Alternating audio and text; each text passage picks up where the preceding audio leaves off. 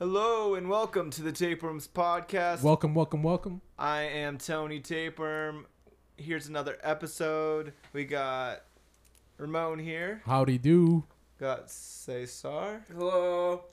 And a recurring guest back for the psych check. It's Freddy Soltero. Buenas tardes. Yeah, so here, here we are, getting ready for a fun show. Lots of stuff to get to it. So, roll the intro.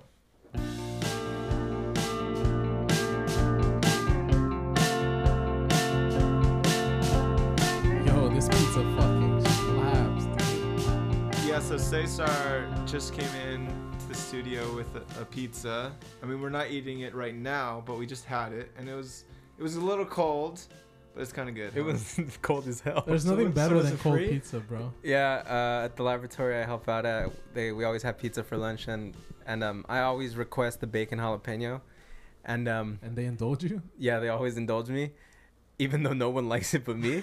So I always get to take home a He lit- huge box. He literally brought home uh, a Like a whole box, large- a, a whole large box of pizza. Yeah, um, the pizza they, the the the joint they ordered it from um, literally had never made it until we requested it, which just tells me a lot about Pasadena. If you've never made a bacon jalapeno pizza, Yeah, what the fuck?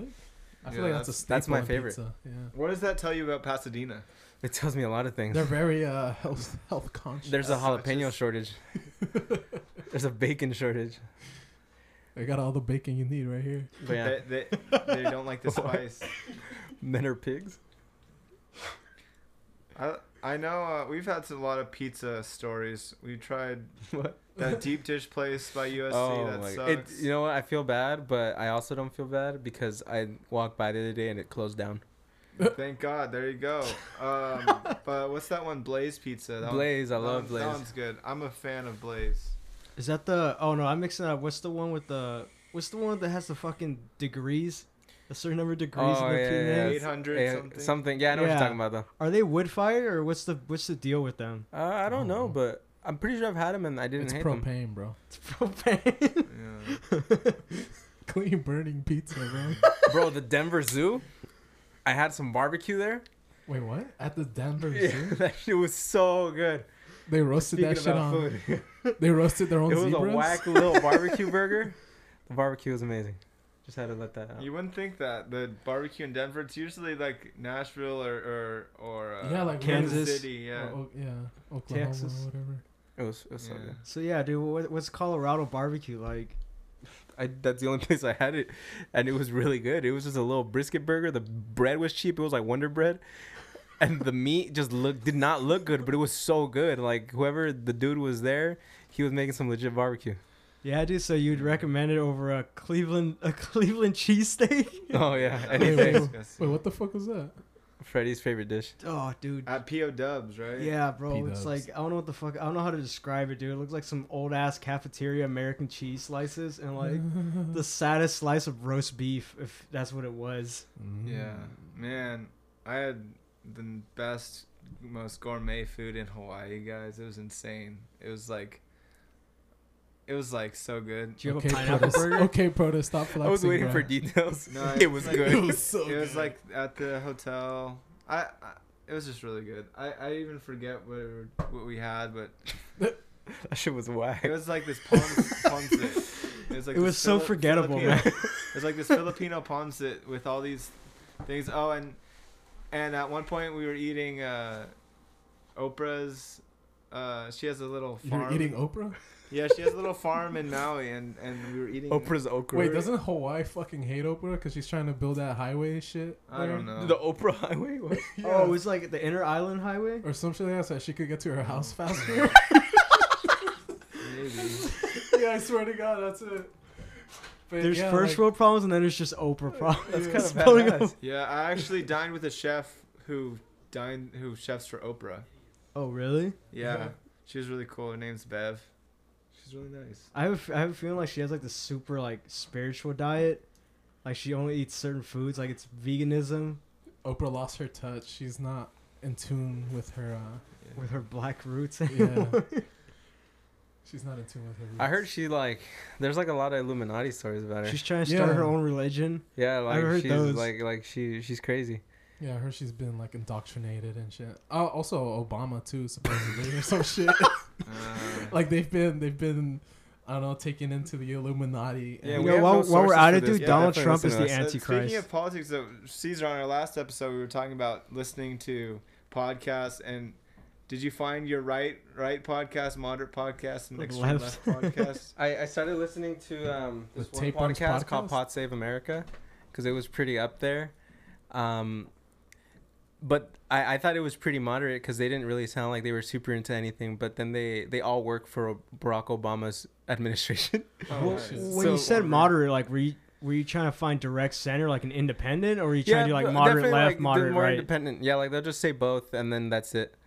Okay. Um, but you know what? I did listen to. I, I found one. I started listening to um the Ben Shapiro one. I can't get Oh, over his little voice though. I love him. The dude. alt right. you gotta listen to Alex Jones podcast. So, now I'm listening to uh like like NPR, which I don't. They, they're they're pretty independent apparently, but they're super liberal. Yeah. So Yeah. like I don't really consider them I'd, like more I'd say they're more left, left, uh, left, of center. Yeah. Um, so I'm listening to them. I started listening to the Ben Shapiro one, and um, I'm listening to that Pod Save America one, which I guess is a little more in between, but they are uh, a little more liberal. Nice um, little spectrum you have. But yeah, So what do you think of Trump, Caesar?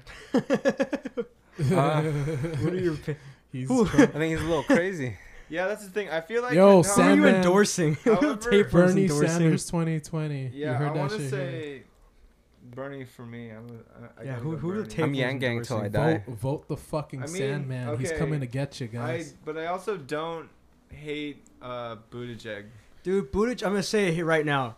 Buttigieg is a corporate. He's a corporate uh, plug-in. dude. Shell. He's a. Every every moderate Democrat is just a, a closet Republican. I don't know. I think anything You better- heard it here first. Trump at this point, though. I don't know. Maybe Bloomberg. No, Maybe another Bloomberg. billion. Bloomberg Bloomberg is just the Democratic the Democratic version of Trump. It's another millionaire using his money to buy the He's election. like a hundred times richer than Trump, though. See what I say though. So yeah, we just needed to get more like an Yeah. even better businessman. See, and we- now we- it will be better. We already went to one side of the spectrum with Trump. Now we got to go to the other side with Bernie. I'm telling you, man. we we Yeah. need we, we, need gotta. a, we, there's a balance that we have to like But play. we with. need to when meet you- populism with more think it, populism. think of it come, when it Alright. comes down to though when it's if it's Trump versus Bernie, I feel like Trump is just gonna say, "Oh, Bernie's a communist," and Yeah. then Middle America is really gonna take that in. And Yeah, I- but that's do what they- you know, you know But the do they really thing, matter? Like like Bernie just like I guess based on the polls projections and how the results are coming around Nevada, he's already declared victory. yeah. And Trump released a tweet like earlier today, I think like just 30 minutes ago, where he said like, "It looks like Crazy Bernie did it" or something like that. Mhm. And then The he's crazy like, crazy motherfucker. No, but, but like he he kind of like. He he's like one of those. I guess the way he phrased it, it sounded like he's just one of those dudes that kind of just busts your balls, but then congratulates you because that's basically what he did. he said, Backhanded "Looks like crazy? Bernie did it," and then he's like, "Old Biden and stupid Tulsi or whatever." Like, uh, watch the Democrats. Like, no, he said like, "Don't let the Democrats screw you, Bernie. Congratulations" or something like that. So Right. like, it, he's kind of like, He's got some respect for Bernie. yeah, I feel like the old man's been at it for a long time. That's why. But the if the whole issue with gotta Buttigieg tweet. To answer that question, man, if you look at the like when your own residents of the town you're a mayor of say you don't you shouldn't be running a country, I think the people should Mhm. listen. yeah. Okay. I don't know. Like sometimes if, if anyone's gonna hate you, it's the people that know you. You know. Yeah. But but sometimes I don't know what I'm saying. Do But- we? But the thing any is, us? when if it comes down to Trump versus Buttigieg, it's not like Trump could could say anything about Buttigieg's uh, sexual preference, right? That You'd that's be totally- surprised. Look what he said about racial issues in the post in the apparently post-racial America. But that's different. That's not a. That's just an issue, not an actual person. Uh, when it comes to Buttigieg, that's an actual person, and and he can really gain votes You if mean Trump booty? says anything about you mean booty egg? about Buttigieg's sexual preference. I feel fine. like.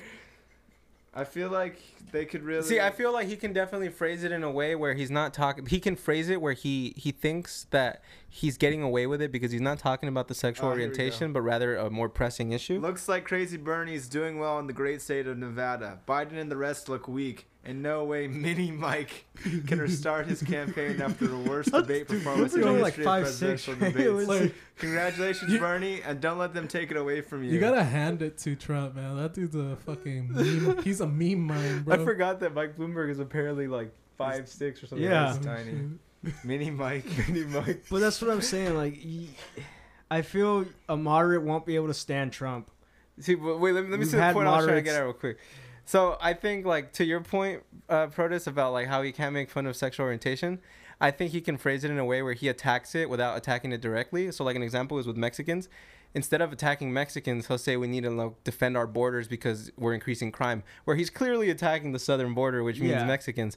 Where with sexual orientation, he can find other ways to do it. He, like, he does he does a part. ta- I'm talking about one person, and in this election, he could say Mexicans in general. Oh, we need to build it as well. But it's like when you're actually talking about one v one, and there's an actual person, and there's a face to a name. That creates some sort of personality and individualism that is actually, I think, will help his case, a Buttigieg's case, because he'll he'll circle the wagons and get every gay person in the world behind him. that could work. Possibly. But he can definitely attack him for being gay, is what I'm saying. And he, if he can, and he would probably will. Any comment, that's automatic. Some some fire. Unless it fires up his own uh, voting population. Yeah, that's true. Because if his think about the population really, millions- really hates gay people, then him Yeah. saying that is just gonna fire him up. it's it's okay to hate gay people because Yeah. our, our president said If, if it's your okay. president is down and Yeah. you like what he's saying, Yeah. The thing is, no matter how how you think, whether it be in business sense of economically, the fact that our current president is completely homophobic, he's racist, anti everything. It's just goes to show that man, if we, we need someone who who cares about people. Someone like Bernie Sanders, who's been fighting for America since the civil who's rights been era. fighting for America. Yang Mm, gang. For the But- but yeah, rights but- of but- the people. But yeah, what Mm. I hate is that, or what really bugs me is that some people vote for Trump based just on the fact that he's a good businessman. You know. And that's not even true. He's a terrible businessman. Yeah. He's one. He's bankrupted been three bankrupt, companies. Yeah, but the fact that you know here it is 2020 and and our economy is doing well, people are gonna say, "Oh, Trump's doing a good Mhm. job." But that's that's a poor understanding of economics. And that's what it's Yang a seven-year cycle. yeah. But You know, oh, we sorry. could say we're here, but it's it's Middle America who really decides. if yeah. e- even with that concept, look how I still look stand. Yeah. Oh, sorry, go ahead. No, no, you go ahead. You're talking. I was gonna say, look how Bernie did in Middle America in Iowa, and he's got a good he's got a good look in the rest of Middle America. Yeah. Well, And that's just in the caucuses, not in the actual. We'll see what We'll, happens. we'll see how it goes, but it's you know the caucus is the point. It's a represent. It's not a full representation of the country, but it's a you know a small sample. And to regards of Yang, Bernie said he would love to have him on his cabinet, and that would be a great idea. that, I'd like that would be a great idea. that would be a great idea. I don't know about Did he these say he other wants him to be a part of the gang? I don't. I hope he did. Otherwise, he missed an opportunity. I don't know about these other states, but I still stand by the fact, well, by the belief that California should segregate or whatever. What's it called when the uh, con- uh, state Secede, Cal- Calexit? secedes? There we go. Cal X, yeah. Calexit. Uh, I don't. We I, should su- su- secede. if anything, I feel We like succeed. that, We should succeed. If anything, I feel like that'll just make more. That'd be cool. Man. No, if I succeed, oh, I thought you meant split into multiple states and like No. five states. No, Succeed. secede, like leave, Oh. leave the well, union. if, if I may, I will present some of the arguments because I remember some of the Against arguments. No, Or for, for for secession? secession. One of them is that the whole reason we have, you know, the what is it? The I already forgot how what it's called. It's the electoral college, is because you want to have more represent representation, not only based on population. And so, like an argument for California seceding is that we are like, if we were to go straight off like voting by popularity, California would be overrepresented in the whole United States. When like, all the oth- other states, we might be speaking for them. And yeah. so if California does its own thing, then we get to vote for what we want to vote, and it makes sense that we'll do it because it'll benefit us. And then everyone else can vote for whatever else they want to vote because they're not like a huge West Coast city stuff Yeah. type, you know, population. They're like more rural. They they got their own thing going on. That's true, yeah. and that's why I believe we should secede. Because you know, city folk need things differently from rural folk. yeah, You know, we're definitely completely You know, different. you sound like a farmersonly.com commercial, man. Because Well, I city mean, folk just so don't many understand. farms in California, though. What? yeah. Well, the part of this plan though is is that California will be split into certain sections. Yeah. And so there's like the state of Jefferson. There's like all types of things you can you can read Wait, into no, it. I thought there was a different Are, thing. are you? uh, Yeah. Are you talking about You're talking secession about- from the union or the breaking down into multiple states of California? Well, a little bit of both because they would like break into their own thing, but also have like their own little mini states, So California as just doing its own I thing. California Because as a unit, we would thrive. You know, if we just kind of took LA, LA still needs like crops and water and stuff that we're getting from you know. The main issue with that, I think, is especially splitting into five different sep- separate entities. If we were to stay in the union, is that I feel like we, they wouldn't all be uniformly Democrat. I feel like, especially some, would become ro- turn red. Yeah, there's Yeah. A, there's a bunch of there's a whole lot of variety in the. Maybe we wouldn't even be red sure. or Democrat. We'd just be whatever the hell the California government goes by. That'd be kind of Well, I'm just to talking see. if we were staying in the union. Oh, Mm. yeah. Um, It's a I know fair point. tapeworms caused civil war. Shit. Yeah. They're gonna listen to this podcast and be like, huh? This they would be like the end of the Joker where everyone wears the mask. Alex Jones, if you're listening, invite us to your podcast. we need a platform to speak. Yeah. Tapeworms, alt right leaders. Alt right and alt left. How's, how's the tapeworms challenge going? uh, uh, terrible. Yeah. we haven't really gone to many shows. You know, at, at I'm going to a a Jamaican um, cooking class tomorrow, so I'm counting that as one of my tapeworm challenge thing because it's like a little arts collaborative place where they're allowing someone to teach a cooking class, and I'm gonna go support. Your local DIY. yeah, my local show? DIY cooking show. That's cool, I guess. Cooking's always fun. going with Emma? Yeah. Nice. That's fun. I'm going to uh, Joshua Tree tomorrow. Mm. Just excited. Just for Sunday? Yeah, just tomorrow. Just a day trip. Yeah. So no concerts, no shows. What what's up with that? You said in January I'm gonna go. You, you you guys gotta. yeah, we gotta get on it. I'm just we're on on that grind right now though. Yeah, man. I mean, It's been a little weird lately. I've worked the whole week. I'm at work. They're on Tapeworm that- challenge. They were on that Kony 2012 challenge, bro. Fired up in the beginning and it just burnt out after two weeks. hey, hey, it. we're in the second month, all right? if you were counting us out. Coachella's in two months, man. You said even- you said by the time Coachella roll around. No, it's the, the, for the year. For the year, year, bro. Oh, okay. That would have been pretty hard for Yeah, it. that would have been terrible. Mhm. But yeah, I do gotta get on it. Yeah, there's plenty of shows. I mean, it's gonna be a little harder now that the wormhole's not really throwing shows. Yeah, but then I wouldn't have paid for it. Yeah. oh yeah, well, The whole point is to give them my money, uh, okay. So I could just actually find little bands and buy their CDs and they'll complete my merch. tapeworm challenge. Yeah, Have a just buy the mini merch. concert. Yeah. You just have a fucking room full of. yeah, just, just just Are go you on happy, Hollywood Anthony? Boulevard, bro. Well, my this- main thing is being. I don't know if you guys have ever heard of this book, but the Four Agreements. Mhm. Uh, there's the and one of the four agreements is being impeccable with your word, and one of the especially with that one, I think it's either the first one or something like that is is being. I don't want to get a little too sappy, but say when you say something, you should actually mean it, or and you should actually do it, and and you should be impeccable with it. And I think when I read that book, however many years ago, I feel like that really resonated with me. And one of them is another one of the four agreements is don't take things personally, be impeccable with your word. There's two more. Need to look them up, or I have them written down somewhere. But that's why I like it because it's Tapeworms Challenge, man. Anyway, we have here Freddie Soltero, psychologist, reoccurring guest. I want to talk about today not just psychology, but reverse psychology. And we're going to talk about it right after this break. So stay tuned.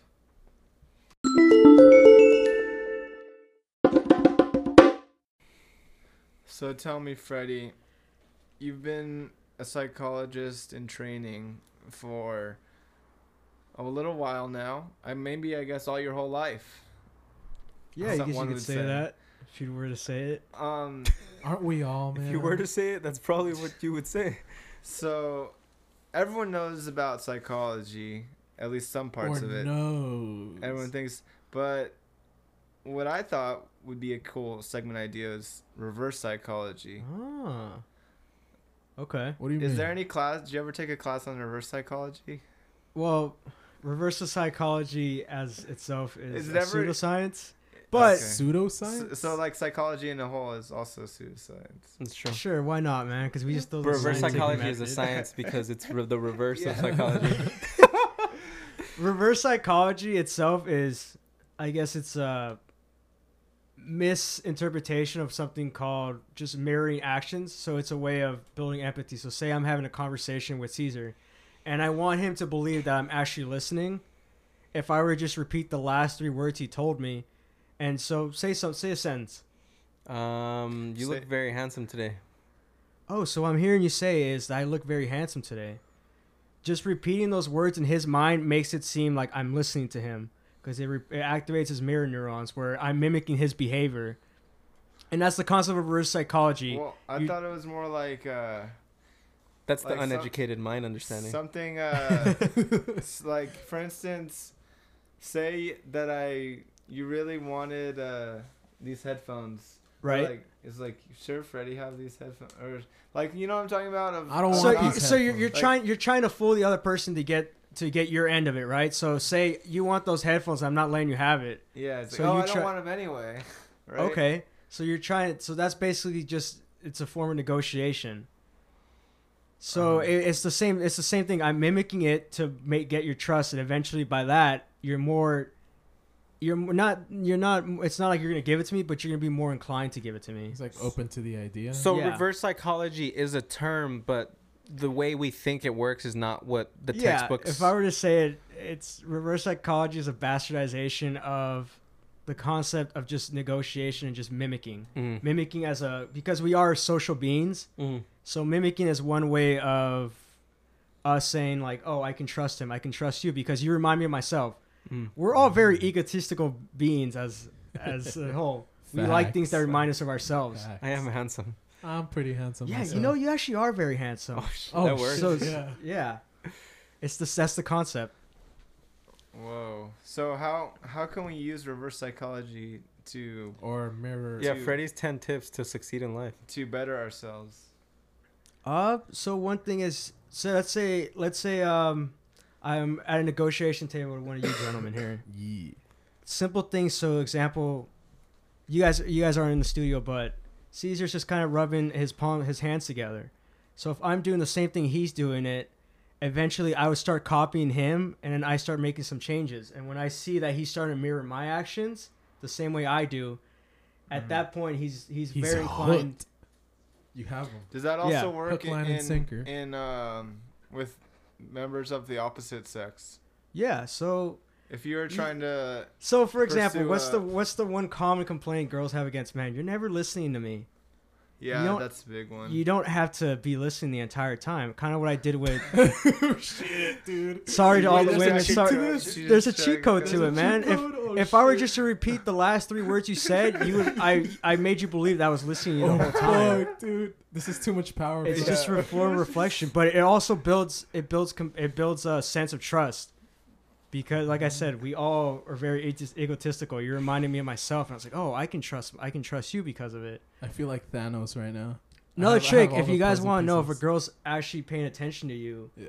you start if she starts kind of mirroring her actions so like say you know you kind of say you guys are eating the same food like you guys are both eating for ice cream and like you set something down and she does the same thing and then when you pick it up she picks it up she's unconsciously by the fact that she's focusing in on you she's unconsciously mirroring your actions so if you're able to make know that you kind of know you got You're in. you you're know? in You're- so there's two tips right You're there too powerful, Freddie. We have to Yeah, destroy you. hey man coaches don't play So those tips are the, that's all you need to.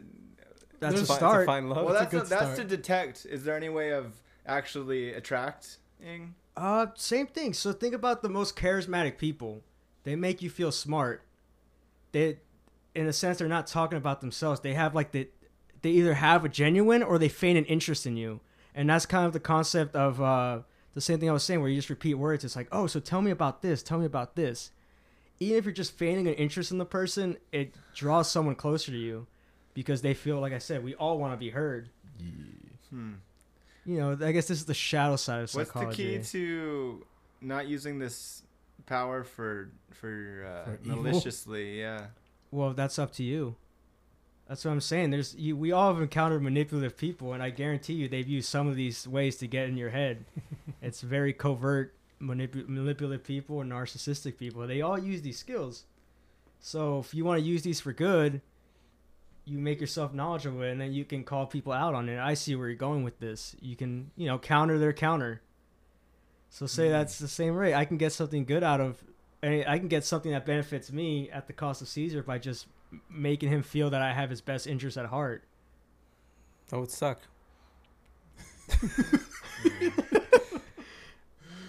um, yeah, I I think I was talking to, I was reading. I I forget. I forgot the story. Continue. what was the story? There's- I forgot, but it's like kind of okay. It's like kind of military tactics, yeah, which kind of plays into this, where you're saying like if you think make someone think they're smarter than you, then you ha- have the upper hand.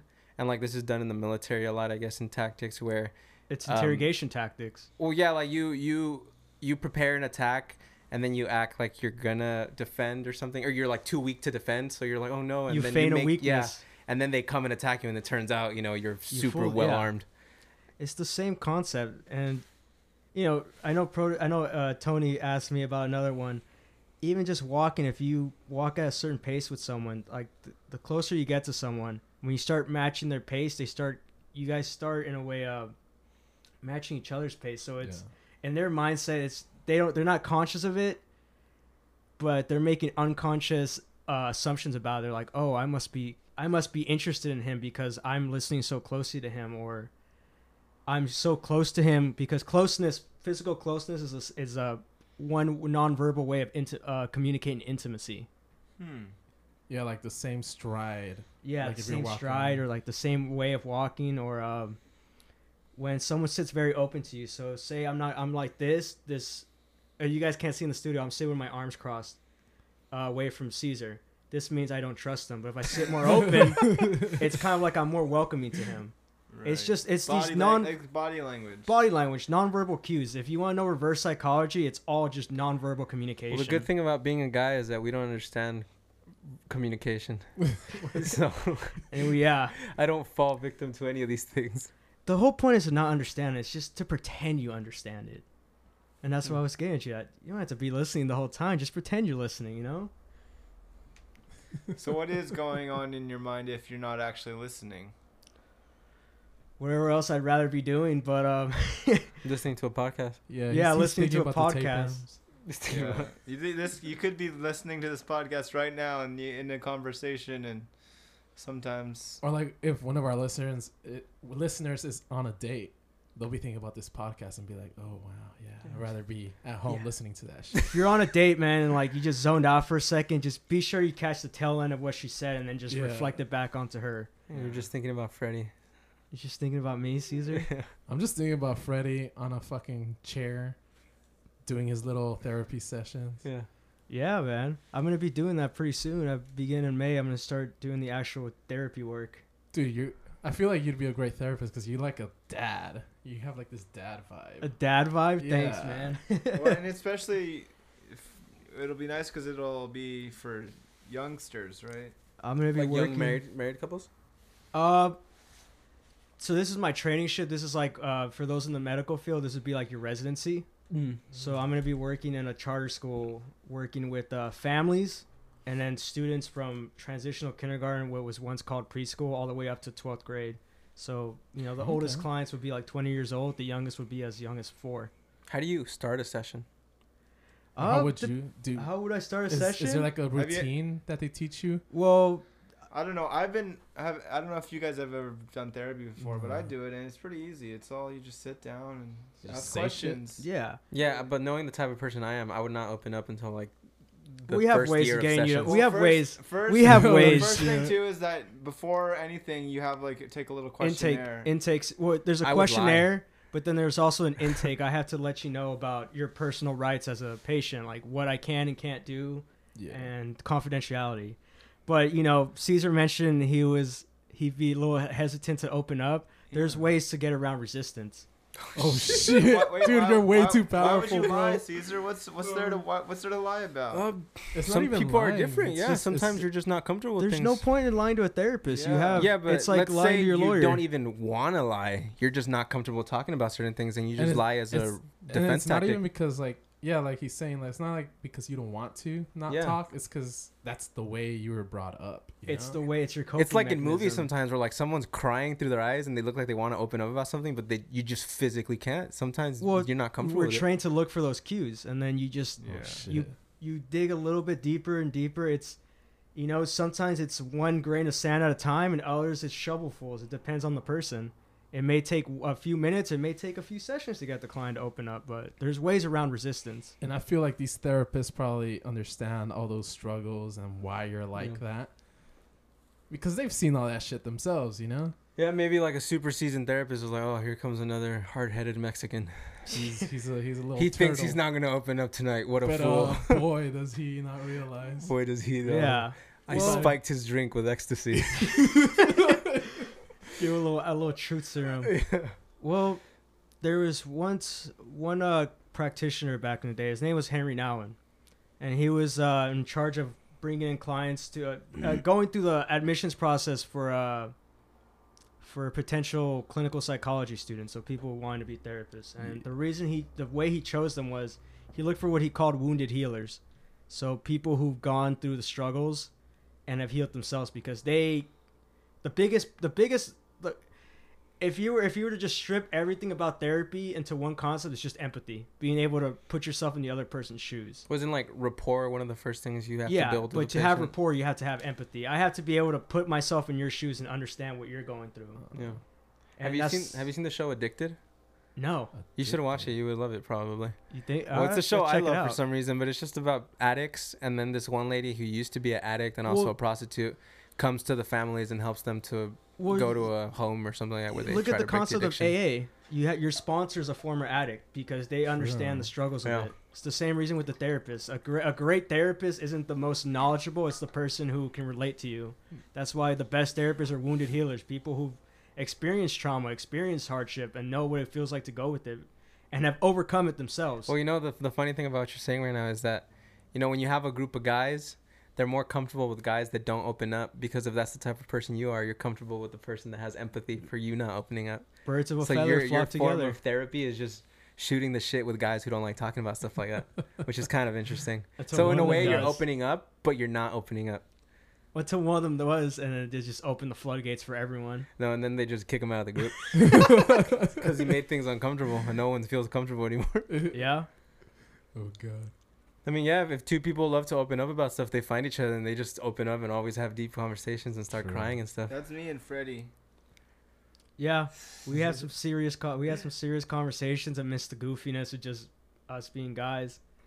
But that's Yeah. uh We Yeah. like to have long philosophical debates, but also like to podcast. I like to measure my penis with my friends. Yeah. so tell me why you want to do that. Whoa, whoa. I don't talk about philosophical oh shit! I said too much. So tell me about that. There's, there's something great because it's sort of the thing of, of guys to just be very guarded and very. Uh, I think you can be guarded and have philosophical conversations because I've definitely had those like that. but, But, just but it's the it's the deeper emotional stuff that yeah, where you're talking about stuff like be that's guarded different. and not talk about their true feelings. Yeah, emotions. Ah. Yeah, that's That's so it's, cringe. it's definitely guys. interesting though because it, it's select emotions because I've I feel like I, I I have things I'm not comfortable talking about and I don't even know what those things are because I've never even gone there but I've Yeah. have had very deep conversations with people Is that a scary thought? having oh I don't Having even know unconscious feelings you can't even describe. Like I know friends who will talk about. Okay. I, I've had I've had homies who who will talk about their you know their struggles at work and shit like that, Yeah. and how they're feeling, you know, un, un, uns unfulfilled or some shit. But they'll struggle to talk about like relationships and shit like that. yeah. Well, you know how I see this. That's just a projection. That's a comfortable way of bringing up deep core things that they can't process, like they can't talk about. Yeah. but they bring it up in a more comfortable way. So like I can't talk about like what's bothering me deep down, but like I can relate it to like I'm having a hard time at work, hmm and that's kind of like that's like leaving breadcrumbs to the actual source of the problem. Oh. Ah, Ah, Yeah, well, we see that. Exactly. It's the the closer it hits to like actual the personal stuff. Like you can have these big talks about free will or philosophical things about other things, but the closer it becomes to who you are or who I am or or who what I, you actually conceive of yourself as a person as a human being, I, I- I feel like it, it becomes a little bit more harder to talk about. That's when I say the defenses come up, like The the, walls coping. come up, yeah, yeah. the coping mechanisms. Like, all right, you're getting a little too close. in, in in some ways it's also a wise thing because there's certain people that open up too easily to other people and and they're way too like open about talking things like this and then they end up getting hurt That's the thing, you know. That's so that's what's scary about vulnerabilities. We Yeah. crave it in our relationships, yet it can be used just as quickly against us. yeah Yeah. So what I've gathered from all this is that pretty much every therapist is fucking crazy. yeah Therapy. Uh, so what's your fucking craziness? Yeah. Uh, what's your kink Yeah. What's your kink? How much time do you guys have? Yeah. You know, I'll be honest. Like I've gone through my own issues with traumatic experiences and just hardships, like anyone else does. Yeah. But I think a certain few of us who experience that get called to do greater things than ourselves, and that's the concept of the wounded healer. He gets he heals his wounds, Yeah. and it wakes up something with him that I need to go and help everyone else do this too, because I overcame this for a reason, and I It's was your given turn this to hardship help. for a reason. so why marriage and family therapy Well, is that what Huh? you like? Um, that's what you're is that specializing your in right emphasis? it's my emphasis, but you know, it's kind of like being a lawyer. You can practice different forms of law. Same way you can. Oh, okay. I'm qualified to see couples. I'm qualified to see families. I'm qualified to see anyone from zero to a hundred, and any and any issue. just because you and you have to get the fundamentals in order Yeah. to even specialize right Well, and it's also just my study is um, so I would see, I would see uh, issues in the in the in the understanding of like relationships. So how is this affecting your, your relationships? Because at the core of it, I mentioned we're social beings. So any dysfunction within yourself is obviously going to be causing Yeah. dysfunction with the people around you. Ah. So that's my model of looking at things. So, you know, you, I fuck you- with that. huh? I fuck with that heavy. Yeah. it's, it's an interesting concept, but I, I'm starting to recognize how it, we do have this uh, source of power, I guess. Yeah. what do you think understand. is the best way to deal with emotional problems is it talking it out is it finding a distraction is it just a combination You know, the one thing, uh, here's what here's what we say about coping mechanisms. They're not bad. You know, coping mechanisms can be, you know, what we describe as good or bad. So like, working out to like get all that stress out is a good one, but some people resort to drinking. mm. And the understanding is that these coping mechanisms do their job of keeping you safe from like experiencing emotional distress. But you understand at some point they stop working. Mm-hmm. I say, I mean, I'm not a psychologist, but I'd say, uh, Freddie, you probably agree too, a, a, a holistic approach, whether Yeah. it be therapy, mix of therapy, but also, you know, mm, something that uh, a very positive feeling activity, whether it be exercise, whether it be talking with a, uh, a loved one. Uh, so it's if there's deep issues, therapy plus good things, and also for me, I feel like it's just treating your body right because your Yeah. body and your mind are very interconnected. So getting enough sleep, eating good food, I'd add spirit to it, and not spirit just too, body, mind, spirit, the whole thing. So a holistic approach. yeah. I mean, you got to get the environment right.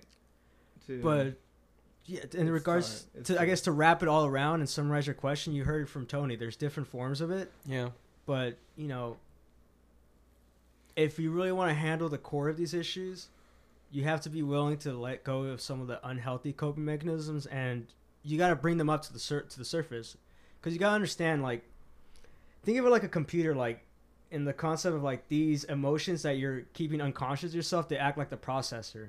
They're running in the background. They're running these programs over and over, and you're just operating on them. And you're unconscious to it. You're just operating, but eventually you start noticing things aren't working, and it's kind of just like taking the computer apart and looking at the processor.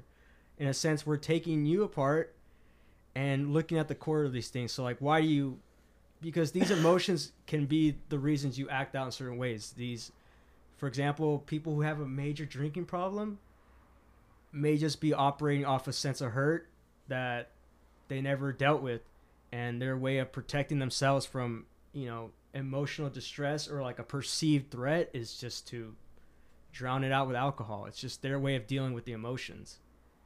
You know, I was I, I'm actually reading this book right now called "The Truth About the Myth of, About the Myth of the Disease Alcoholism" or some shit like that. Yeah. And uh, it's this philosopher dude going ham, going to town on the misperceived conception, Misconceptions. misconception about how alcohol, being alcoholic is a, is a disease. And he's saying that it's usually just because it's like the only way you know how to live. so like you go out and you drink on a Saturday night because you have nothing else to do, and you keep doing that shit. It's like a habit at that point. But is it really like the alcohol that's addictive, or is it the lifestyle that you're living? That's a good time. yeah. Yeah. It's just And I'm just like, oh shit, that's an interesting take. you know, I, I like that for some reason I keep going back to the metaphor of a computer. You're just running the same program over and over. Yeah. And if that program ends up just you you program yourself to just drink alcohol. Yeah. And that's kind of the concept, you know, and you can always change it in that Mhm. sense. So if you're feeling down, instead of going out to pick, going out to pick up a bottle, go do something else. Go do some go something that up What if you're anything feeling that uplifts good you. and you want to go pick up the Yeah. bottle? Oh shit. I mean, it's better Yeah. than What, Just- what do you think about? Oh, I don't know. No, no, go ahead. What, what do you think about like emotions and and issues with emotions and, and the mind? Do you think it's it's ever something that can really be healed, or is it just an ongoing process? what do you mean by that? Because because I mean, with the whole coping mechanism thing, it sounds like the coping mechanism is something that works temporarily and Yeah. may not even be working. Meaning there are better solutions that can deal with it at the core. Meaning, you know, extinguishes it. Whereas, do you think like Mhm. other issues can just be issues that you will deal with with your whole life, and all you can do is cope with them? Yeah, I like the concept of it, and I I like to think as coping mechanism like a band aid. So it's always like the quick heal, the quick fix, and you know, unfortunately, like things with PTSD, they're chronic. Yeah, I guess maybe yeah, chronic issues. right? There's chronic. That's you know, the things you witness, the traumas you witness, aren't ever gonna go away. They're always gonna be part of your life, but how you cope with them is better ways, and you know. It's not necessarily getting rid of the coping mechanisms or, or all coping mechanisms. It's just at the core of it is a dysfunctional way of handling your emotions. So hmm. if you got to the core of this is why this is how I feel and this is why I feel this way, because you understand like we all have executive control over our thought process. So a lot of a lot of the concepts of therapy, a lot of the models are based around how you come to terms with those perceptions. So take someone with PTSD and every time, for example, a veteran, every time they hear something that reminds them of war, an unconscious mind would just repeatedly take them back to where they're at. Mhm. But you know, this is always going to be a chronic issue. And what I mean, and, and treating it chronically and long term is, okay, identifying when you may have a trigger, so you you reserve executive control of your brain. So instead of going to your lower reptilian brain, which is just operating on f- emotions and fear, you use your higher functioning part of your brain, which is like, no, we're not there anymore. We don't have to act this way. Because a lot of the times it's just you, um, you surrendering control to a lower part of your brain. And on that point too, I think it's especially with mental illness. It's not like it, you know you break an arm and you heal it and it goes back to 100%. Yeah. For some people, I think it could really be a whole lifetime of, of constant ongoing recovery, whether it be from a single traumatic event or, or an early life or early childhood. Um, it's a it's so a very important. so like for the case that Caesar brought up, if some if he's like being asked to share his emotions and he sees himself about to be closed off, you know, he should be wary of that and maybe say something, maybe say what he's feeling. I don't know. A lot of times it's it's not going to be easy because that you describe like that feeling of like I need Yeah. to stop this. Yeah. it's almost like you're feeling a crack in the dam, and you gotta realize like, okay, I have to. He's, he's like raising his defense. Yeah, he's raising his defense because he doesn't. A lot of times, that's kind of like it's um, that feeling of like you're getting to the brink of like it's gonna hurt me. Yeah. Is your brain in a way reminding you how it feels to feel that? And it's like you don't want to feel that. That's why it's your brain telling you like stop right now because we don't want to relive that moment. Yeah. But yeah, and it's it's crazy how how subconscious it is because I really don't have any true logical aversion to emotions. Yeah. it just feels weird to talk Yeah, about it. It feels like cringy. It's just right? like oh, like I don't want to talk about that, Well, and that's- you're just so conditioned in that way that it's just like. and you just said it. You're conditioned to feel Yeah. that way. And and in cases like that, it's it's difficult to understand where if this is how you do think, will it truly be beneficial to me, or is it beneficial to other people who don't have this aversion? And should I just find alternate See, versions of? the way I approach a situation like that is I'll catch myself and be like, okay, I definitely feel myself being a little defensive right now. Maybe let's see how this works out, and I'll open up, and just whatever happens, happens. And just see what's up. You, You know? ride the wave. Yeah, just ride the wave, man. Just ride. What's nice too is that we could still say things and say and confront feelings through other modes that aren't conversation. I mean, we play music together. Oh yeah. One thing that we can is great is that especially with music is that we can sort of uh, transfigure this sort of emotion into into music. If we were feeling really down, we could come up with music that sort of uh, translates these things into a, a, a Yeah. non-language sort of way. That because I feel like anytime, at least for me, anytime I am feeling uh, some sort of emotion and I don't, I don't confront it, I let it sort of m- marinate in the back of my mind. I always regret it. I always feel like, man, why, why am I still letting this kill me? And just dealing with it in some way, whether it be talking with someone or using it or or bring it uh, into the forefront through music or you know a song or even just writing it down in a journal something some sort of way it just lets it out lets it go brings it out into a physical space Yeah, I like that concept you brought up, Tony. It's it's, and it's kind of it kind of goes hand in hand with what um, with what Caesar just said. It's, you know, when you're trying to process an emotion, it's kind of hard to talk it out because if it's requiring you to take a logical approach to an emotional thing, whereas Yeah. music gives you the avenue. Music is a very feeling. It's a feeling aspect. It's something. Mhm. It's not something you listen to in a logical sense. So it's kind of it, it go. It's more. It's a more tangible way of exercising your emotions. It's a feeling way of feeling your emotions, and in a way that doesn't necessarily, you know, bring back harsh memories that you're not ready to tackle at the moment. Whereas, if you're going through the logical approach, or like you tell me how it feels, like describe the feeling, and you're working with the person, because you know at some point working with tra- with trauma, you have to revisit the trauma to. It's like you have to face your fears. But with Mhm. music, it's you know it's a it's an avenue that you're fighting fire with fire. You have these emotions, you're dealing with them in a healthy emotional way as opposed to a reactive emotional way. yeah I feel yeah, I feel like um, musicians kind of make music for themselves, you know, an outlet to just fucking. and everyone else just kind of vibes with it. Yeah, if you fuck with it, you fuck with it. Unless Yeah. you're like a big ass pop star and like you're being told what to write. Fucking Drake and shit with his ghostwriters. but even then music can even no matter who you're writing it for it could still be therapeutic i mean you you know music therapy Music therapy, it's a big thing art therapy. Is is Yeah. um is there like approaches that you've been taught like in your courses where like let's say because I can definitely see like like in my case, no I'm not comfortable talking about emotion stuff, but yeah. I'm like a very mild case. But like if you were to like do like some homeboy industry stuff where like Father Greg Boyle does, where like he Yeah. talks to cholos and gangsters and stuff, he'll tell them like, "How do you feel today?" and they'll shank them. They're not like, "Don't talk to me about that Shut stuff," up, you know. They'll be yeah. like, "Shut up, we talk about some pussy shit," you know, like. yeah, he's Yeah. so those are so very like there are for it. cases like that where they're like, all right, like you can still get them to be emotional, but maybe you know, like ask them what does that tattoo mean, you know, stuff like that. You know, like do you get taught techniques?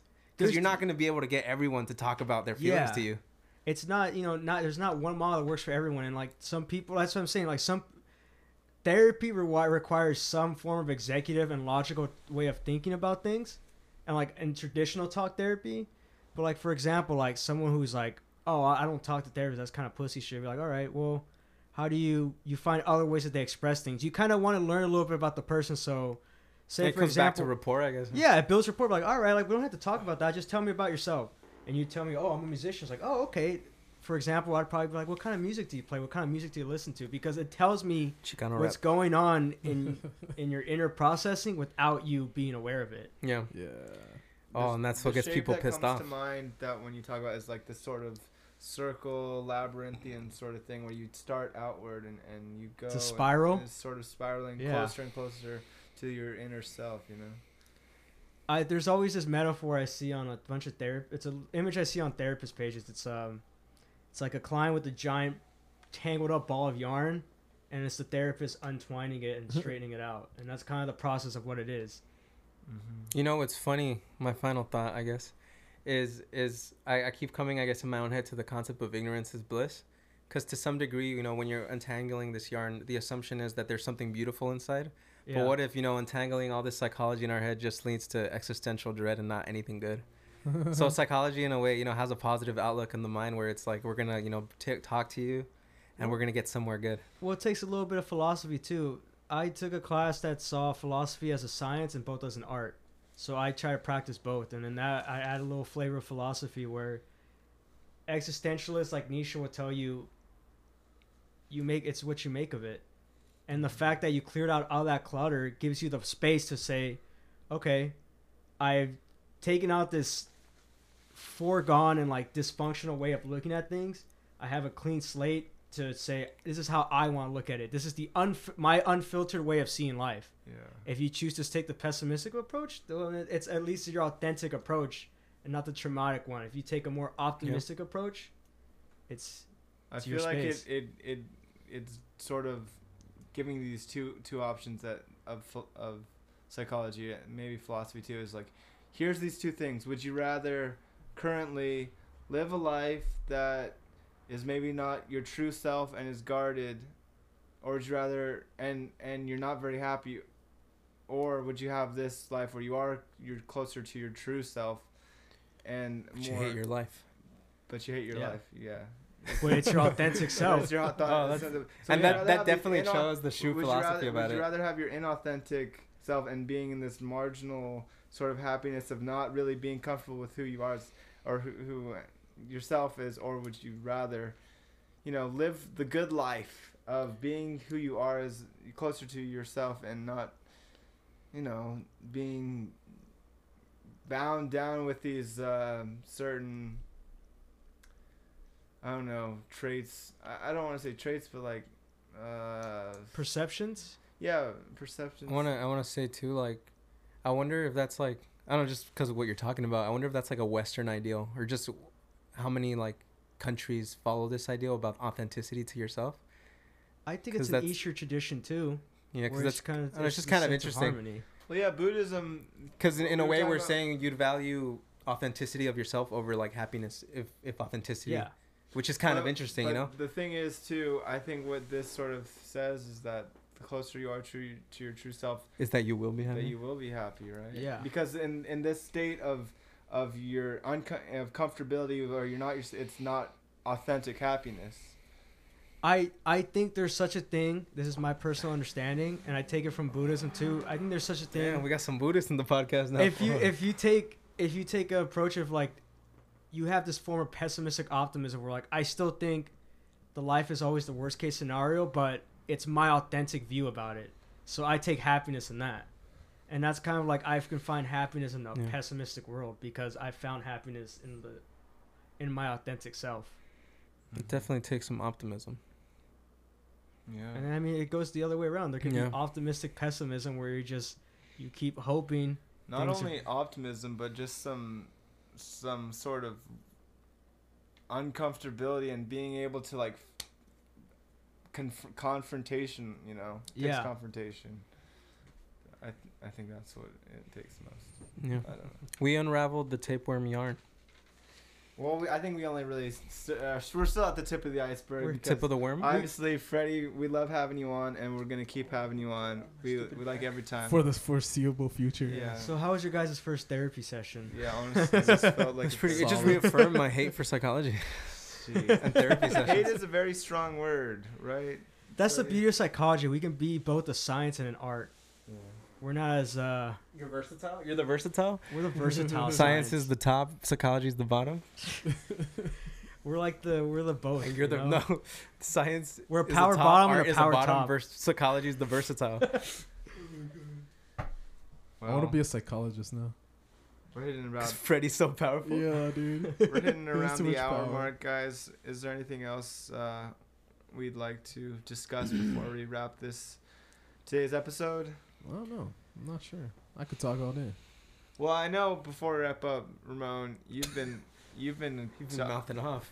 no, you've been playing guitar. I know we talked about this last month. I mean, here it is, end of February. You're playing lots Oh lots yeah, of that guitar. was my uh, not my resolution because I said resolutions are fake, but um, that's my goal for the year. Yeah, I've been playing a lot more guitar lately. yeah, check out Um, Ramon's SoundCloud, right? Nah, don't check out my SoundCloud. Okay, it's don't- Don't check it out then. But But yeah, I just, just, know that there is a SoundCloud out there. Just yeah, imagine what it sounds like. and it's definitely not under my real name.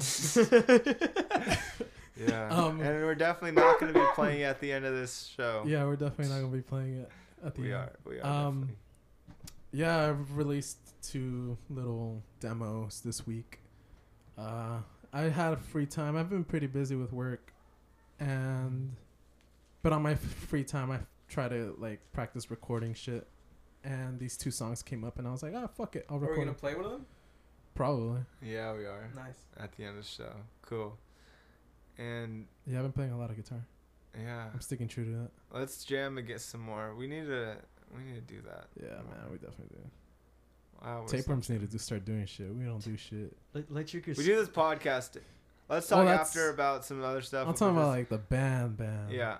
Let your guitar be your therapist. It's been my therapist since I was 12, my friend. yeah. All right, Friday. Any uh any last little comments, concerns, suggestions, comments? Uh, no, man, it would be um. So this group therapy session will be eighty bucks each from you. Ah, Ah, sh- shit. All right. So you're gonna start renting out one of the rooms? oh yeah, man.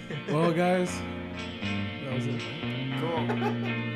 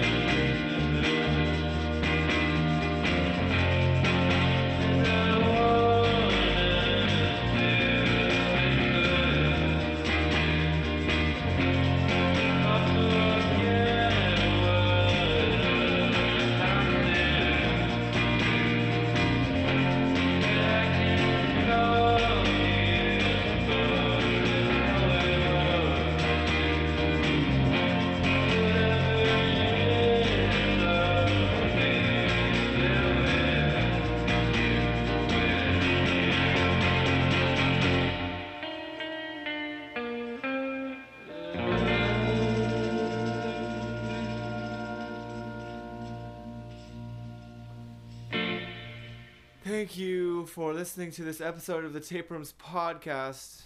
And remember, Keep it wormy.